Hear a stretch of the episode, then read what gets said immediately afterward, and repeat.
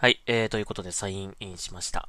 えー、今日もやっていきましょうか。Xbox ナビチャンネル、えー、12月の3日ですね。木曜日となってます。えーと、今日はね、あの、ブラックフライデーセールが多分最後、最終日だと思うんですよね。えー、なので、皆さんあの、これ買い忘れてた買い忘れてたみたいなことがないように、えー、もう一回ね、再度チェックしてみてください。12月3日までとなってます。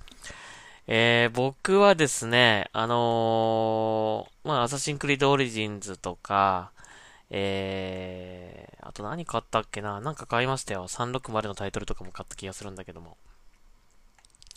えーと、いくつか買っていて、あと、あ、なんか、なんだっけな。そうですね。えっ、ー、と、あと、今日なんですけど、えー、スカイリム買いました。はい。えー、スカイリムね、そういえば持ってなかったなと思って、えっ、ー、と、スカイリムとフォールアウト4のバンドルっていうのがあるんですけど、個別でも、えー、セールになってまして、えー、スカイリムが1000、700円ぐらいだったかな。だったと思います。で、僕ね、スカイリム、あのー、やったんですけど、実はクリアしてなくて、なぜかというと、えー、まあ、スカイリムってね、あの、まあ、フォールアウトもそうなんだけど、アイテムを持ちすぎると、走れなくなっちゃうんですね。で、その、持てる、そのアイテムにそれぞれにえっ、と、重さっていうものが設定されていて、それが自分が持てる、その、キャパが決まってるわけですよね。で、それ以上も持っちゃうと走れなくなってしまうっていう。まあ、一応動けるので、あのー、近いところだったらね、なんとか、もう、できるだけ抱え込んで、その、売るなり、その、アイテムを保管するなりで、そこのポイントまで行けば、まあ、整理できるんだけども、あのーそうなっちゃうんですね。走れなくなっちゃうんですね。で、確かね、この時ね、あのー、重量バグみたいなのがあって どんなにアイテムを捨てても走れないっていうバグがあったんですよ。で、僕それになってしまって、えっ、ー、と、アップデートが来るかなっていうのを待ってたんですね。で結局来なかったんですよ。で、何度かその修正アップデートっていうのは来たんですけど、やってもや、あの、来ても来ても、アップデートかけても、全然治らないんですね。それでやってない、クリアしてないという、途中で本当に終わってしまったと、終わってしまったという感じで、確かね、クリアしてなかったんじゃないかなと思うんですよね。だから、この機会にちょっとこのスカイリムをですね、買いました。まあ、やるかやらないかはわかりませんけど、一応買いましたということで。今、せ、な、なんだろう、セーブデータもね、今見たら消えてたんですよね。だから、なんだろう、ムカついて消したのかもしれないんだけど、どうだったかなうん。な、とりあえず最初からになっちゃうんですけど、まあ、やってみようかなと。なんか、で、さっき立ち上げてみたんだけど、モッドがね、なんか、あのー、つけれるっぽいんですよね。ただまあ、モッドつけちゃうと、実績が解除できないみたいなんで、まあ、とりあえずはつけないでやってみますが、まあ、モッドをつけることによって、すごくこう、遊びの幅が広がるというね、えー、ことらしいので、えー、まあ、これはちょっと時間ができた時にやろうかな ね。はい。えー、という感じです。今、まあ、グラフィックもね、ちょっとよく綺麗になってるっていうことらしいんですよね。もあるし、あと、HD、オート HDR もこれついて、えっ、ー、と、少しね、その光の、光の演出というか、えー、表現がちょっと、えー、良くなってはいるんですけどもね、やっぱグラフィック的に結構ね、少し、あ、前の世代のゲームだなっていう感じは やっぱちょっとしますけどもね。うん。はい。えー、というわけで、まあ、スカイリムを購入しました。あと、もう一個ね、買おうかなと思ってるのが、このメタルギアソリッド、えー、HD コレクションですね。この2と3の、えー、HD エディションの、まあ、バンドルですね。これが50%オフで1000円。これはちょっと買おうかなと今思ってます。36番のタイトルをね、もっとね、いろいろ追加してほしかったんだけどなという感じなんですよね。だついでにこのスカイリム、じゃねえや。えー、っと、オブリビオンか。オブリビオンもこれ390円だから買っちゃおうかなって今思ってるんだけども、えー、まあ、そういうわけで、あの、もう今日最後ですので、皆さんお忘れなくということで、えー、はい、えー、ブラックフライデー最後のご案内でございました。まあでもね、おそらくですが、あのー、半月後ぐらいに、カウントダウンセール来ますよ。多分、毎年の感じだとね。カウントダウンセール来ると思うので、まあまたね、あのー、今、すぐ買うっていう必要はないかもしれないけど、ただまあ、今回はセール来てて、次はセール来ないっていう可能性もあるので、やっぱどうしても欲しいやつとかは買っておいた方がいいんじゃないかなというふうには思います。はい。ということで、まあ今日は さらっとね、セールの話、えー、最終日ですよっていう話をちょっとしました。はい。今日はもう短めに行こうかな。そんなに話すことがないなと思って。昨日ね、もうなんか疲れちゃった仕事、なんかゲーム全然できなかったんですよね。だから、あのー、なんかこれや、これやりました。超面白かったです。みたいな話も今できないんだよな。うん。毎日やってるギアーズの、あのー、コイン集めとかもね、ちょっと昨日はさすがに疲れちゃってできませんでしたね。はい。というわけで、えー、ニュースをですね、えー、後半読んで、もう今日はさらっと終わりたいと思います。はい。たまにはこんな日があってもいいでしょう。はい。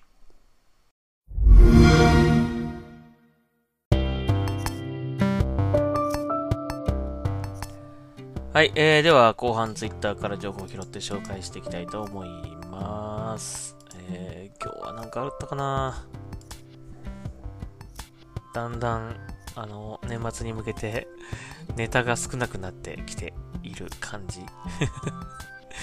なので、喋ることがね、だんだんなくなってきそうな気がするんだけども。はい。そうは言ってもなんかちょこちょこ出してんのかな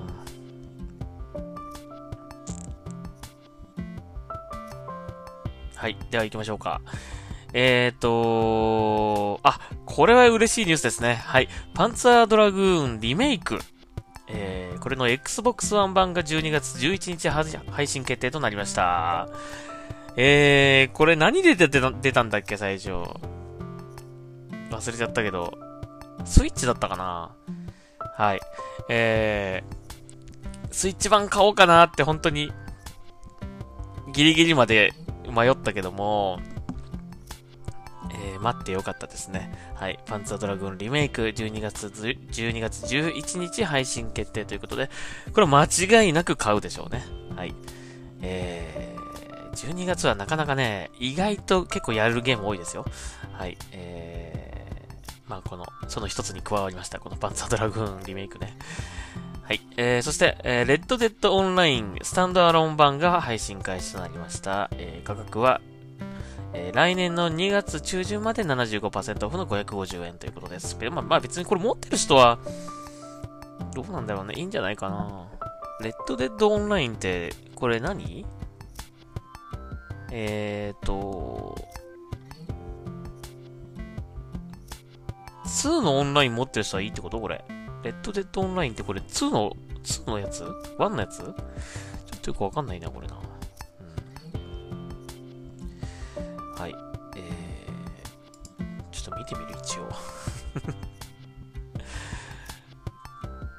Xbox、レッドゼットリデンプション2のやつだと思うんだけどね。あ、そうですね、やっぱね。うん。レッドデッドリデンプション2のオンラインの、まあ、スタンドアローン、スタンドアローン版というかね、えー、単体ですね。えー、オンラインだけの、えー、ゲームですね。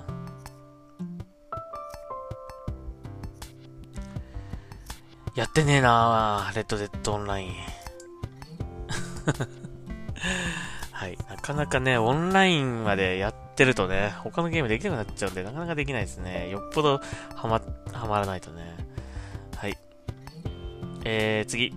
えー、マイクロソフトが一部のゲームで PS5 の性能が Xbox シリーズ X を上回る理由を調査中ということです。うーん、まあそうなんだって感じだね、これね。あんまりよくわかってなかったけど、えっ、ー、と、なんか一部のタイトルで、その本来ならばスペック的には PS、PS5 より上なはずなんだけども、そのパフォーマンスがあまり出てないということらしいですね。それがうまく、えー、ほん、本当だったらもっと出せるはずなのにっていうことで、まあこれ原因を調べているということなんですが、まあ理由としてなんか、その開発キットの遅れ、まあ Xbox シリーズ X のその開発キットみたいなやつが、えー、なんかそれがメーカーさんに渡るのがちょっと遅かったという、なんかそれが理由として、なんか、この、挙げられてはいるんだけどもね。まあでも、やっぱり Xbox シリーズ X ね、えっと、最もパワフルで、とかっていうのを売りにしてるわけだから、そこはね、やっぱり、頑張ってほしいなと思いますけどね。まさかね、まさかあえて、この、性能フルに活用しないで、出してるとか、そういうことはないと思いますけど、そんなことあったら嫌だなと思いますけどね。うん。出せるのに出さないみたいなね。なんか、その、そういう契約になってるとかね。あのそんなことないと思うんだけどね。うん。まあそんなことないと思いますが、まあもし、あのー、そういったその技術的な問題なのであれば、これは改善して、もっとね、いいパフォーマンスで、できるだけね、快適に遊びたいですよね。はい。まあ、これはちょっと、頑張ってほしいなと思いますね。うん。確かに、まあ、なんかこう、例えばその、Xbox シリーズ X の、なんか、なんていうんですかね、その、こう、タイトル紹介とかでこう出てくるようなタイトル、例えばダート5とかだったりとかね、その辺はやっぱりちょっと、あの、優位性を出して、こう、発揮してほしいなと思いますけどね。発揮してほしいなと思いますけどね、それね。ただまあ、なんかこう、グラフィックの質を落として読み込みを早くするとかっていう可能性もあるから、なんか、ちょっとわかんないんだよな、これな。実際どうなのかっていうのは。何の比較でそういう差が出て、ど、差が出てんのかとかね。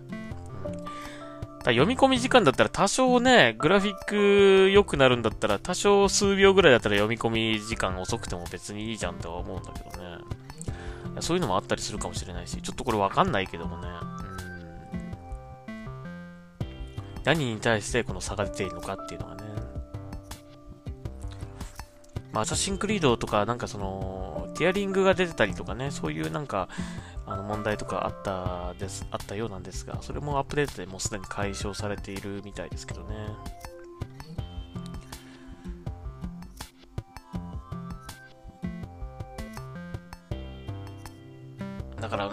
このモードだとこっちの方が優れてるけど、このモードだとこっちの方が優れているとかね、なんか、それも、そういうのがあるから、なんか、すべてにおいてこう、上になるっていうことは難しいのかもしれないけどね。まあでもちょっとこの、本当はもっと出せんだろうみたいな感じの話なのであれば、もうちょっと頑張ってほしいなと思いますけどね。これはもうマイクロソフトさんがしっかりサポートする、サードのメーカーさんに対してサポートするしかないと思いますね、これね。はい、えー、次。えー、プレイシートと共同開発したゲーミングシート、えー、えー、プーマアクティブゲーミングシートが発売されました。あのー、ゲーミングシートゲーミングチェア？ゲーミングチェアっていうのとまたちょっと違うのかな、これな。ゲーミングシートと一応言ってますね。えー、まあ、椅子は椅子なんですけど、あの、いわゆるゲーミングチェアみたいに、こう、キャスターがついててね、あのー、どっしりと、こう、背中もね、こう、背もたれもすごい、こう、頭のとこぐらいまであって、みたいな感じの、ああいうゲーミングチェアとは違って、これはシシートなんですよね。だから、えー、本当にこう、ゆったり、くつろいで座るみたいな感じの、えー、椅子ですね。少しこう、まあ寝っ転がるまでは言わないけども、ちょっとこう、あの、いわゆる本当にレーシングシートみたいに少しこう、なんて言うんだろう、F1 モデルとか特にそうなんだけど、こう、ちょっと寝てる感じぐらいな感じでね、こう、背中をね、こう倒して、あのー、座りますが、まあ、ああいう感じ雰囲気としてはね。うん。で、多少この足の部分が、こう、曲線になっていて、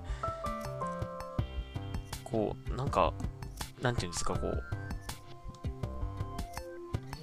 こう揺れる、こう椅子ありますよね 揺れるやつ。うん。あんな感じの椅子になってますね。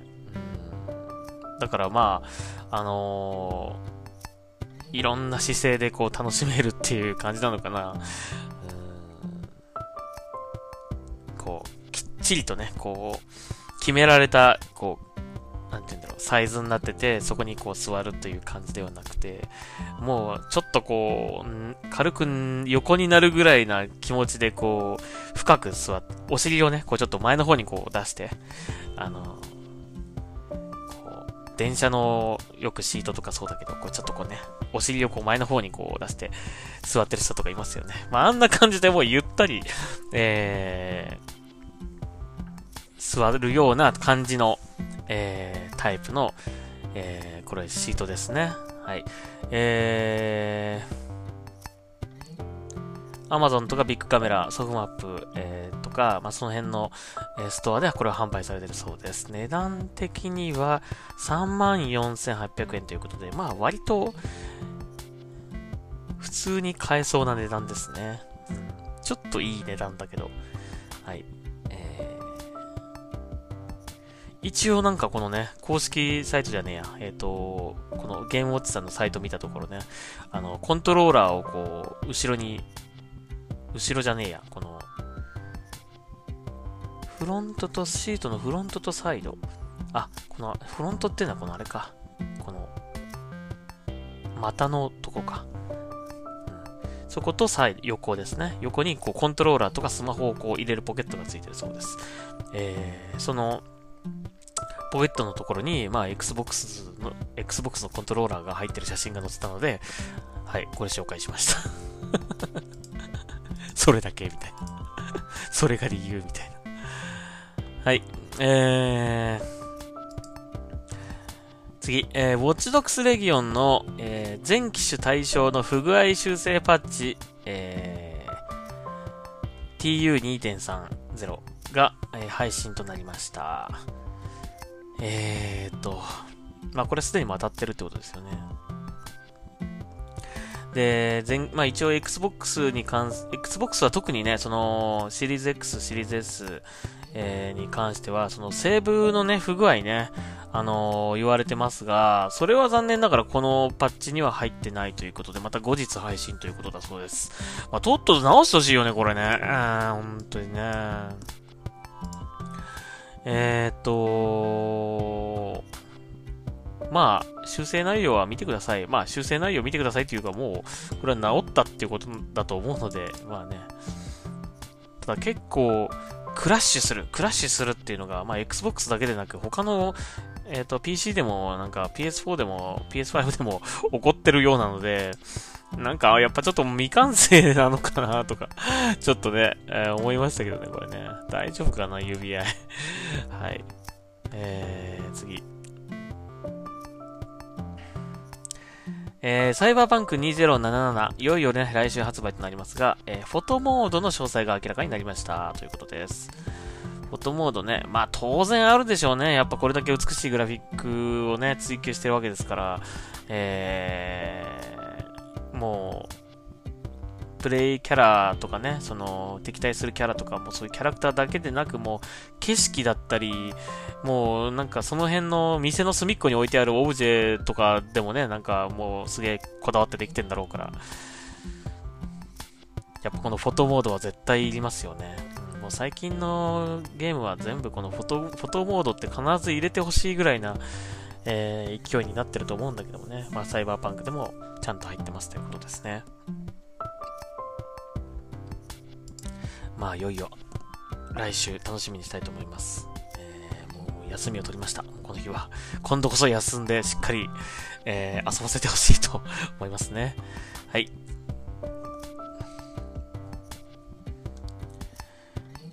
えっ、ー、と、それとちょっと僕的に気になっているのが、この、えー、これも、これも UBI 大丈夫かな？えー、イモータルズフェニックスライジング。これが発売となりました。えー、スマートデリバリーにも対応してますということなんですが、これちょっとね、僕気になってるんですが、ちょっと今新作買って遊ぶ余裕が気持ち的にも、ちょっとお金的にも厳しいなと思ってて、今すぐは買えないんですが、気にはなってます。あの、いつか欲しいですね、これね。はい。なんかやってる人の話を聞くと、とても面白いという、えー、感じのようなので、はい。えー、ちょっと連チャンで出しすぎですね、これね。もうちょっと感覚上げて出してくれたらよかったのに、特に、ねこのイモータルズ・フェニックス・ライジングとか、もう8月とかに出してくれたらすげえやってたかもしんないのになっていうね。年末に集中するとやっぱこういうことがあるんで辛いんですよね。この欲しいけど買えないっていうのがね。はい、というわけでございました。えー、今日はちょっとさらっとしてますが、あのー昨日あんまりゲームを、ゲームをあんまりできてないので、なんかお話しすることがあんまりなかったので、まあこれぐらいでいいかなと思います。はい。明日はちゃんとなんか話せることを考えておきたいと思います。はい。えー、Xbox ナビチャンネル今日はここまでにしたいと思います。また明日聞いてください。ありがとうございました。ナビでした。